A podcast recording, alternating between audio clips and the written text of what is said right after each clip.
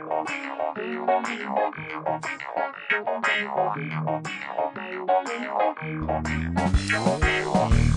to Faithfully Memphis on the sixth day of October. Uh, Faithfully Memphis is a weekly show by the Episcopal Diocese of West Tennessee. I am Reverend Dr. Jesse Abel, a priest of the diocese and one of the clergy staff members at Grace St. Luke's Church in Midtown Memphis. This week, our show continues our program series, Behold It Unveiled, where we're having ongoing conversations about spirituality and creativity and where the two meet. Uh, but first, it's our custom to look at the church's calendar and to talk about the saint of the day.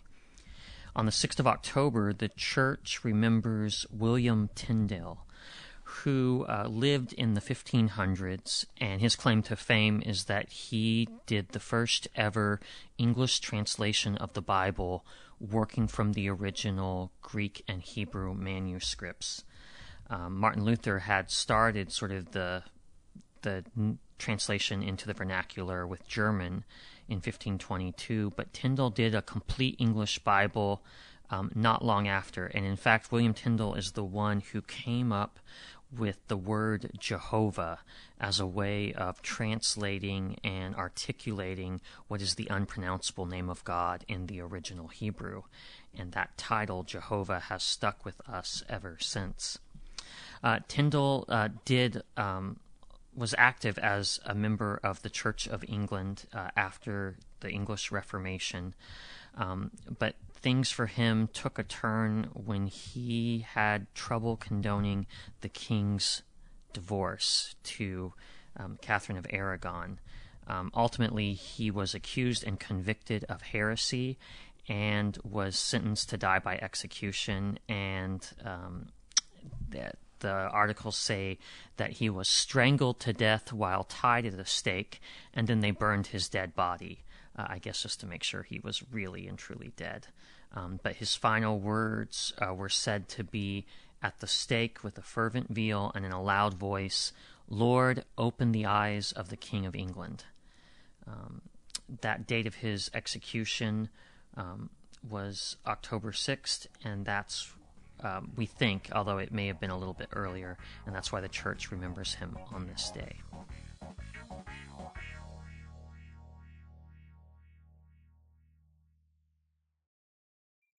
Well, welcome to Faithfully Memphis. I am the Reverend Dr. Jesse Abel and am joined today by Daryl Willis from Chanisha's Closet, talking about the way spirituality and art and expression all interface.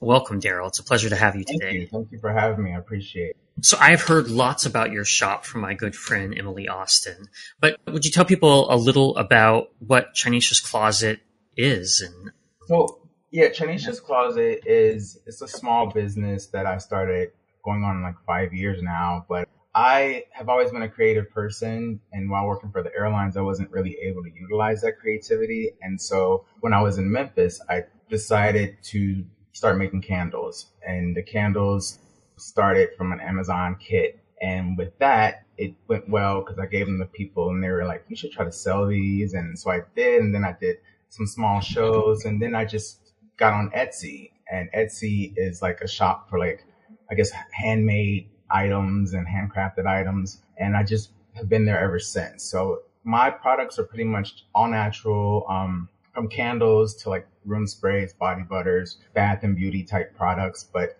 an all natural scent, but also try to make it extra fragrant. So that's what I'm known for is most of my things are very extra fragrant and not, not ruining the product by adding unnecessary things to like filter the product. It's all natural. One of the things when Emily was first introducing me to you and to your your store and your background, she was saying that for her, it's more than just a product. It's like a whole experience because you really take into account the whole sensory experience. I sort of hear you saying that now, like with the fragrances. Yeah, yeah I, I I've always been attracted to fragrances and aromas, whether it's cologne or, you know, candles or sprays, but I just, I've always had that in my house, as somewhere around me. And a lot of people know that about me. Like they know when they leave my house, they'll, they'll tell me, "Oh, we still smell like your house," and like I, I love that because I mean it's they're happy, you know, because that fragrances and the senses can, you know, really determine a lot of your ups and downs. Like some some a fragrance can make you happy, like you said, nostalgic. It just there's a lot that goes in, you know, when you create something that smells. You want it to mm-hmm. be a memorable thing this this whole idea that what we take in through our senses can get into our minds, our mm-hmm. being, mm-hmm. and affect the way we we experience the world on a given in a given moment, a given yeah. Day. Well, when I lived in Memphis, I also worked at Amerigo Italian restaurant, oh, okay. and there was a female that I worked with who she had bought some of my stuff when I was working there, and she basically asked me would I would I be interested be interested in like selling my stuff? And I'm like, I, I never thought of it to that degree, but I just enjoyed the creativity part of it because I was able to like now do what I want to do and make the sense that I want, and hopefully others would you know gravitate to the sense as well. And once I did candles and I got such positive feedback, I opened an Etsy shop and I decided I'm going to see what happened. And I went on faith because I don't have a degree in business and everything I learned pretty much was through YouTube, which was a great mm-hmm. tutorial. And I just trial, trial and error. And I finally got the positive side of the trial and error. And I just stuck with that. And here I am five years later. And now my shop has grown a lot more mm-hmm. on Etsy. I'm a star seller and it just, I don't know. I'm, I'm an ambitious person. So like I always try to like challenge myself, especially like when she ordered, when Emily ordered that custom candle, I was like, yeah, I want to do it because I love to challenge myself. Well, if I could ask you about it, because I'm so fascinated. I am not creative in that sort of way, like either putting together an image with paints or whatever, or putting together a scent. Like if somebody comes to you with this out of the box idea, I mean, it's one thing to say, "Oh, I want a candle that smells like orange," but if somebody said, you know, like I wanted, I want a fall fragrance, how do you break that down into the way it would translate into a scent? Well, with fall, I think of like you know woodsy. I also think of like mm-hmm. apples. I think of pumpkin, cinnamon, nutmeg, just anything of that nature. Comfort, like mm-hmm.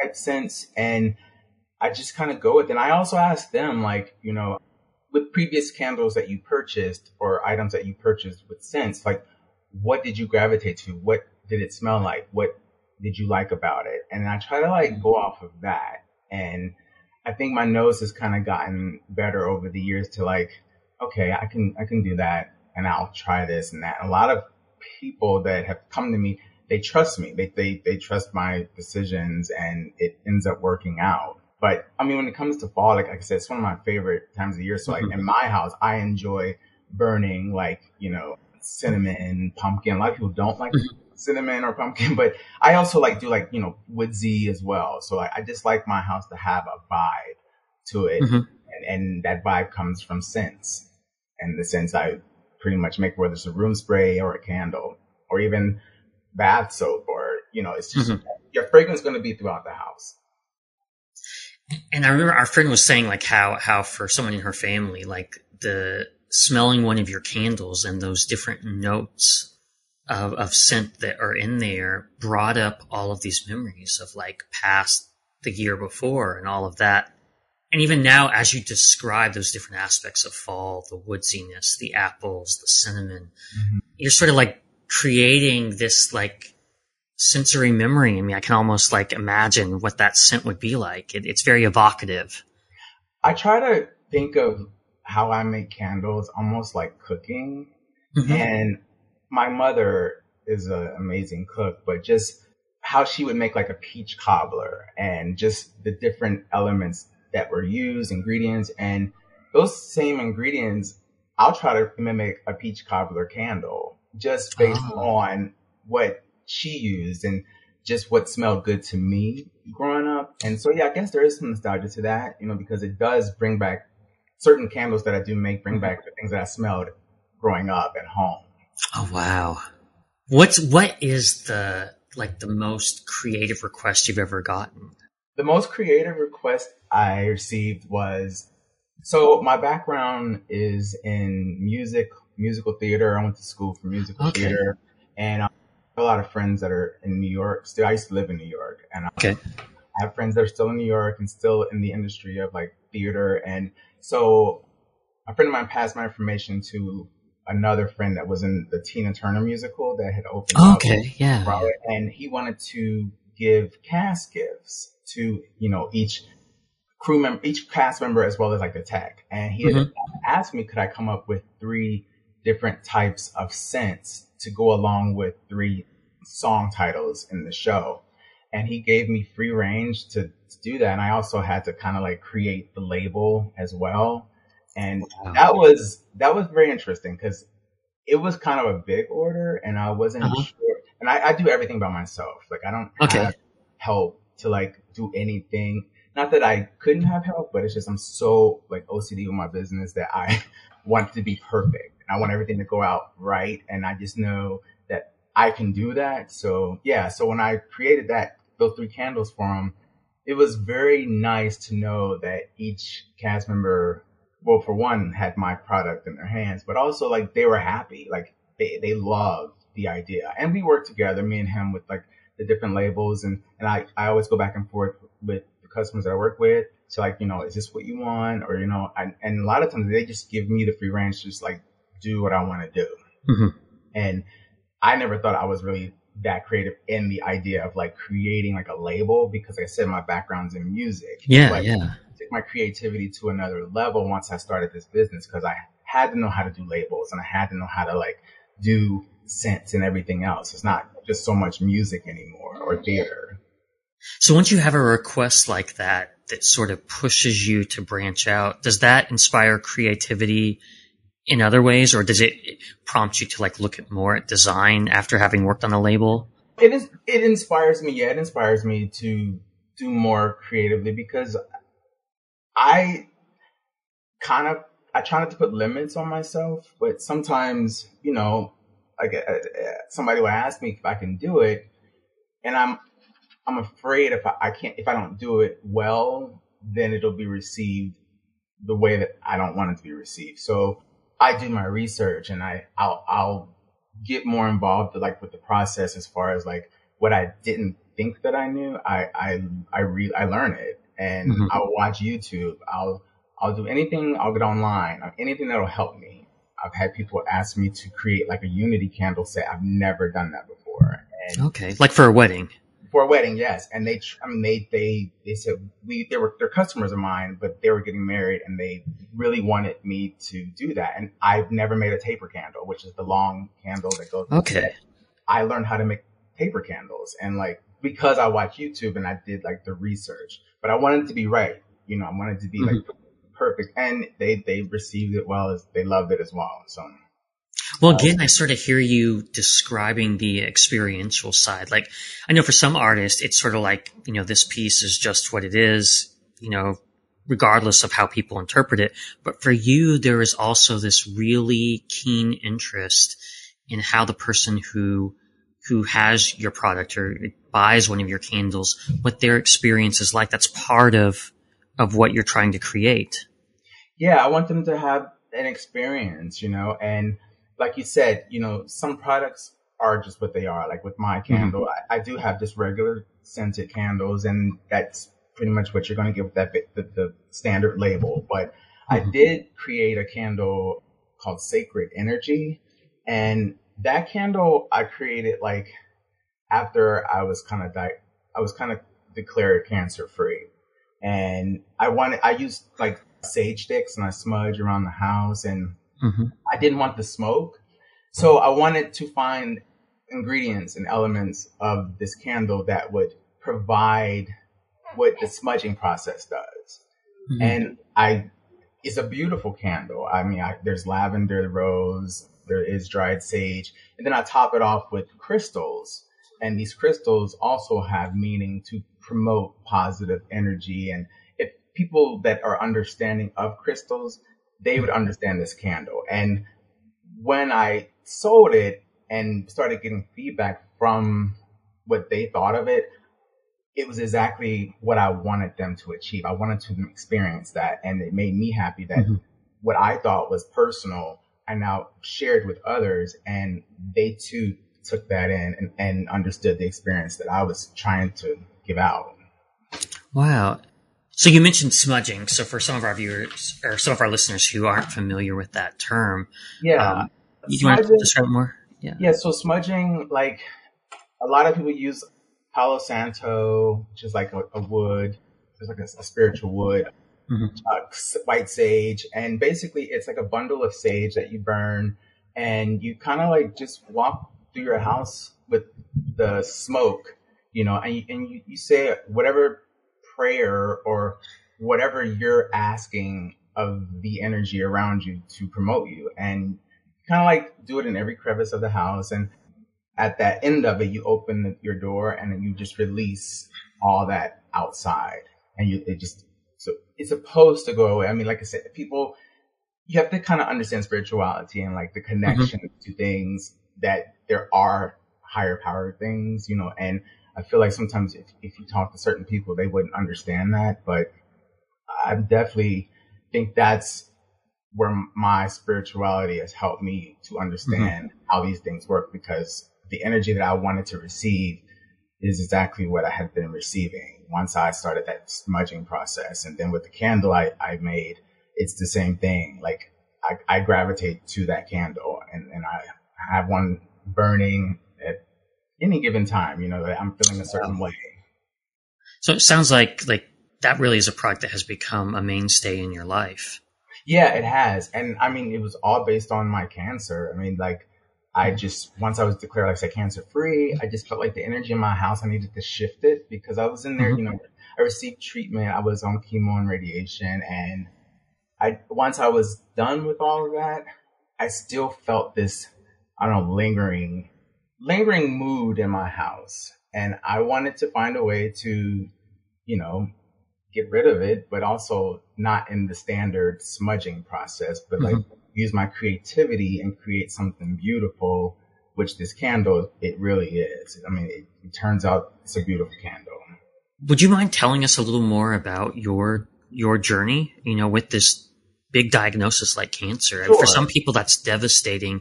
Sounds like you worked through it and you came out with this sense so, of creativity and spirituality and yeah so i i was diagnosed in 2018 about october and you know, I thought I was very healthy. And it's, I had stage two colorectal cancer, and it's a cancer that the symptoms are there, but unless you really, really pay attention to them, it's something that you kind of just of like overlook. And that's exactly what I did until I was forced in the hospital, and then they ran blood work and they found the tumor. And I come from a very strong family, and like my grandmother, who will be 90 in December, she was diagnosed with breast cancer a year before I was diagnosed with this, and she had, I mean, 86 years old, and she was so strong. And I just saw that it's when that, when they told me, I kind of felt like if my grandmother could do it, then I can do it. And I just said, well, what's the next step? Like immediately, I didn't cry. I didn't, I mean, the diagnosis, you know, is, it was hard to hear, but I was all about what's the next step. And with that, I just took that next step and I was still doing Chanisha's closet and I asked my doctor, I'm like, can I still run my business if I do this treatment? He was like, yeah, you sure can. And that's exactly what I did. I was making candles. I was taking, you know, orders to FedEx and I had my chemo pouch and I, cause I took, I had take home chemo. So I was okay, okay. 24 hours a day, wow. five days a week. And I just, I didn't let what I was going through, like, hover over me because I knew I was going through it. And mm-hmm. I also didn't really want sadness around me. I wanted people that were, you know, if they were like crying, I'm like, I appreciated the prayers. I definitely appreciated the prayers and the support, but I still only wanted like positivity. So I kind of had to like distance myself and just stay in my zone to get through it because it was an aggressive treatment. It was six weeks of that like every day for mm-hmm. like six weeks. And I, my nurses, my doctors, they all were like, how are you so positive through all this? And it actually also kind of like brought me closer to my relationship with my faith. Okay. Uh, I think I took a lot for granted before I was diagnosed. And when you're forced to like look at your life like that, I guess it just showed me I can be strong and I and I have to be strong. Like I am going to do this. And I'm not saying that everyone else is not as strong and the outcome doesn't happen the way it happened for me, but I just knew where my journey was taking me and I knew that it wasn't supposed to be finished. And so whatever I had to do to get through that time, I did. And I mm. just tried to stay in a good headspace. And it sounds like that your creative work helped carry you through that. Oh, it, it totally did. It, it, it really, and it, and I was diagnosed right around like the holiday season. So like, you know, October was leading into like fall, Thanksgiving, and then Christmas. So fall is my favorite time of the year anyway. So it kind of like, I mean, kept me in that headspace of positivity because I just love fall. And I'm, my birthday's in November. Okay. So I, I just had that to look forward to and had Thanksgiving to look forward to. So I had things to look forward to to be stuck in what I was going. And, and you're cancer free now. Yes, I am cancer free. I'm, I'm in remission going on four years now. And wonderful. Yeah, four years. Wow. yeah, going on four years. And my doctor just recently, because I was keeping my doctors in Memphis, and he just basically told me that he no longer needed to see me, you know, if something were to arise. But the first five years are crucial. But he told me he no longer needed to see me because my numbers and everything had been on the up and up and stayed on the up and up. And I think also being a flight attendant, um, I was really itching to get back to work as far as being in the environment of like germs and things because you know you're you're quarantined from all of that when you're in you know going through treatment. But I felt like in order to build my immune system up again, it I needed to get back to that environment. And so once I did, it was either I'm going to get really sick or I'm going to be okay. And it ended up being the latter. I was okay. And my doctor said, you seem to be doing very well. And like I said, we still stay in touch, but as far as like the visits, he doesn't need to see me anymore. And the CT scans that I was having regularly, I don't have to have those anymore either. And my GI said I'm good. So I'm just really blessed. And I, I can't, my faith is what really got me through all of that. And it brought me closer to my, to my, my higher power. Oh, well, so tell me a little more about that. Like, have you always, has faith and spirituality always been important to you or?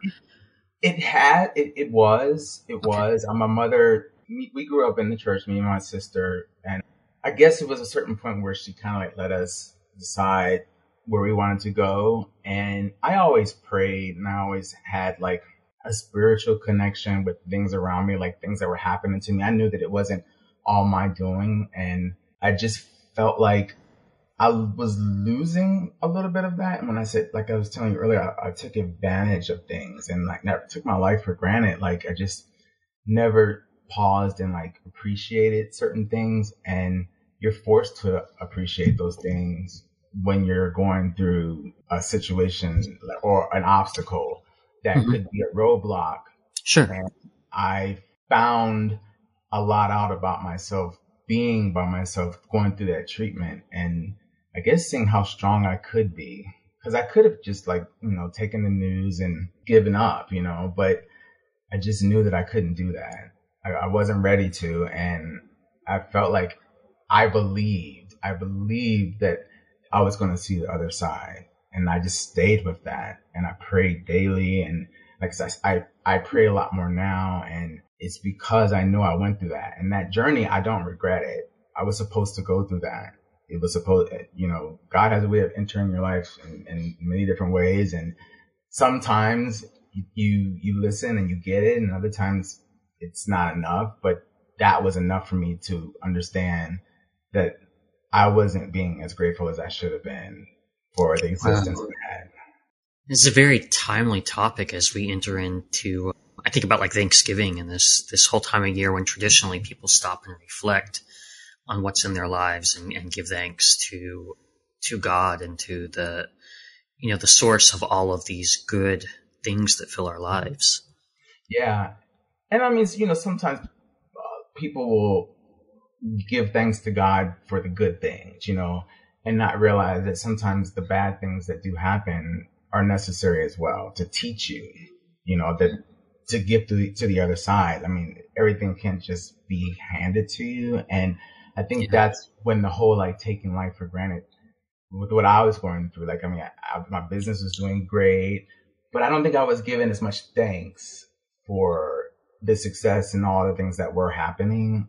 And once I, like I said, I was forced to like take a step back. And once I started still receiving the success, but while going through the treatment, it just, it just taught me like you have to appreciate everything and be grateful for everything because it can be taken away from you. I mean, like that without any notice. And I just prayed and believed that it wasn't going to be taken away from me. You know, as long as I had faith and, and belief in God that He would get me through that. And He did. He did. And my, my, my parents and it brought us closer, my family closer, because I don't have a huge family, but you know, my family in Ohio and being there in Memphis, you know, it was a eight hour drive. But when when I was in the hospital, they were there with me to receive that diagnosis, and we all were like, "So what's the next step?" And they had had my back the entire time.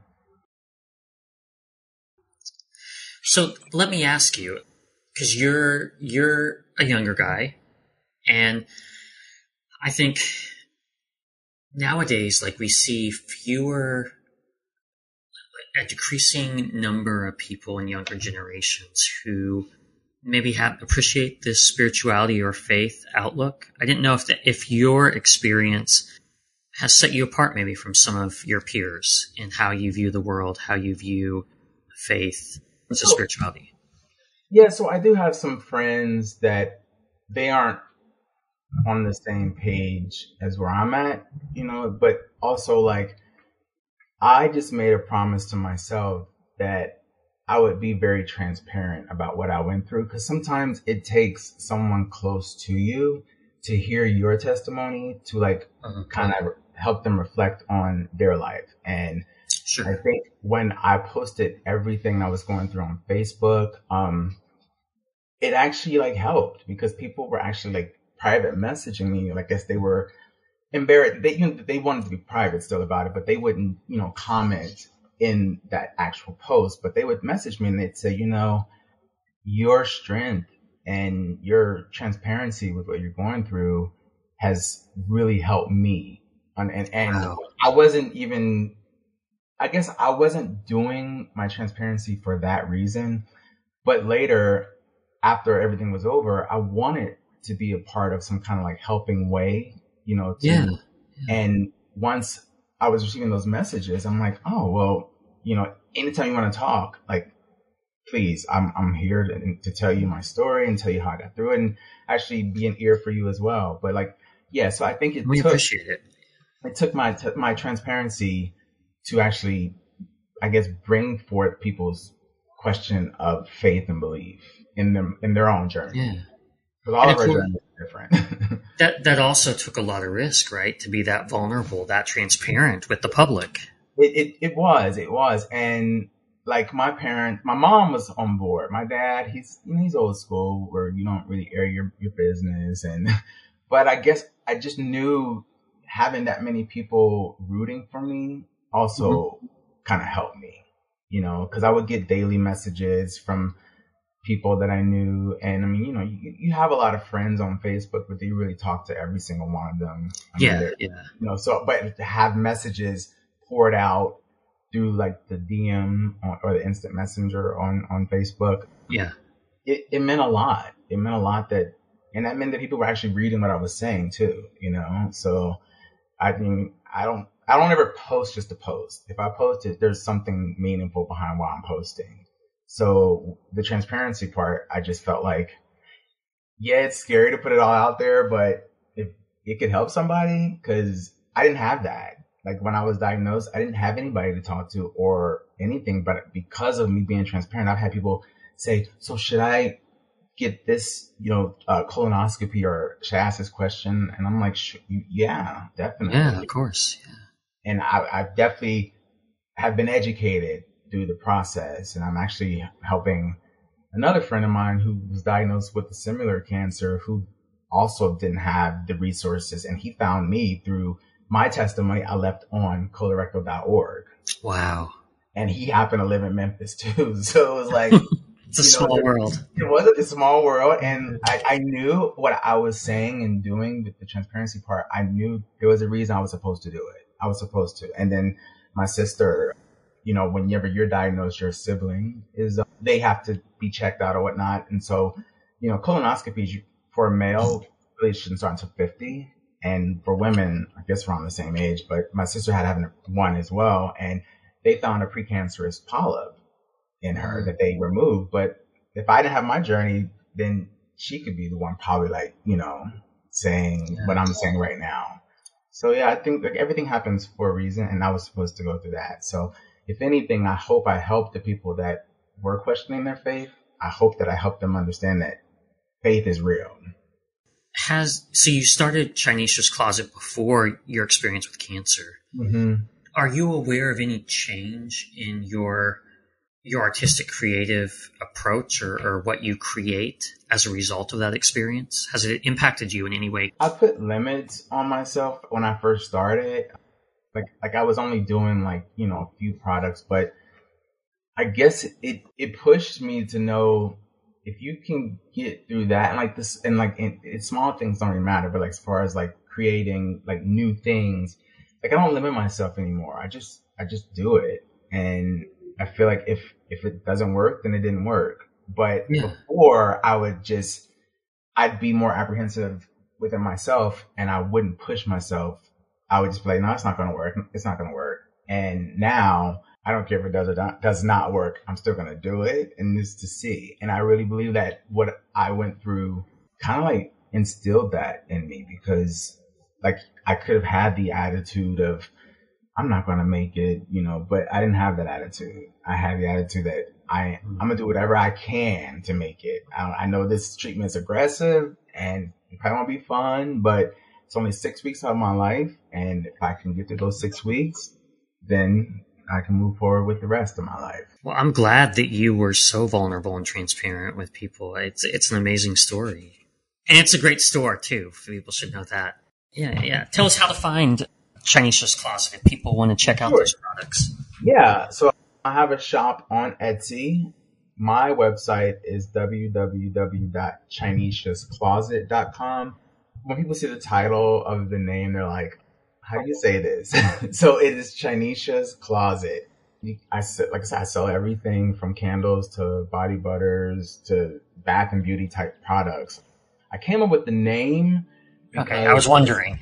Yeah, because I, I did theater, okay. you know, and I actually played this character, and her name was China, and I, I love candles, and one of my friends was like, "You should start. You should name it China's closet or something. I'm like, nah, that's too basic. I, I need something with something that make people talk. And so that's when I came up with Isha behind it. Something like Chanisha, Chanisha's closet. And it just stuck. Now I love it because people, they can't pronounce it. They'll ask me and then people start talking about it because it's a name you, you just. It's very unique. Yeah. Yeah. And, and, and a lot of people assume that it is a female owner because, you know, it's Chanisha's closet. But my logo, there's a keyhole and an eye peeping out of the keyhole. And with that, oh, looking at it right now. My closet is basically, there's a lot of elements to me. And. I'm like, I'm looking at you, allowing you a little bit to see, but like there's so much more. That's why my business kind of like grew because it started from candles, but I knew that I had more in me to put out there. And like in your closet, you have many tons of things in your closet and you don't want everybody to see what's inside it. Yeah, I am, I have slowly invited people into my closet, but like keyhole is supposed to represent my closet of many different assets of who I am. Oh, and we're glad you opened up your closet to, um, to see the creativity that you have to share and yeah, what an amazing I, story you have too. Thank you, I appreciate it. Well, thank you so much for being on Faithfully Memphis today and for sharing your story. Thank you for um, inviting me. I appreciate it. Thank yeah, and hopefully everyone will go and they'll check out Chanisha's Closet and discover some great new scents that you have to share. I would love that. I, I welcome all, welcome everyone. Thank you.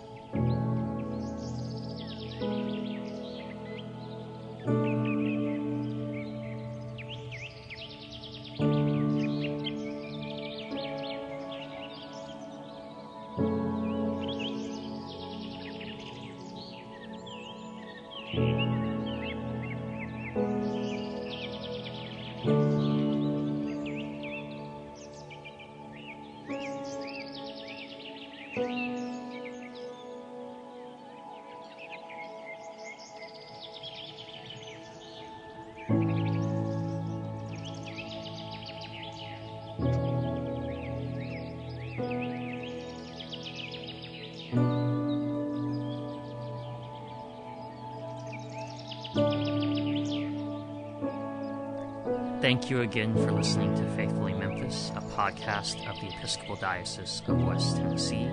Uh, I'm Jesse Abel and appreciate having you join us today.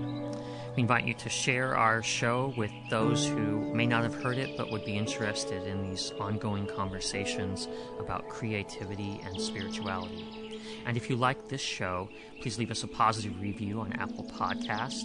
It's a really, really big help to us. You can learn more about the work of the Episcopal Diocese of West Tennessee, including finding a congregation near you on our website, edwtn.org. That's edwtn.org for Episcopal Diocese of West Tennessee. We're also active on Facebook and Instagram. And you can find our podcast on Apple Podcasts, Spotify, or whatever you use for your podcasting encounters. Take care.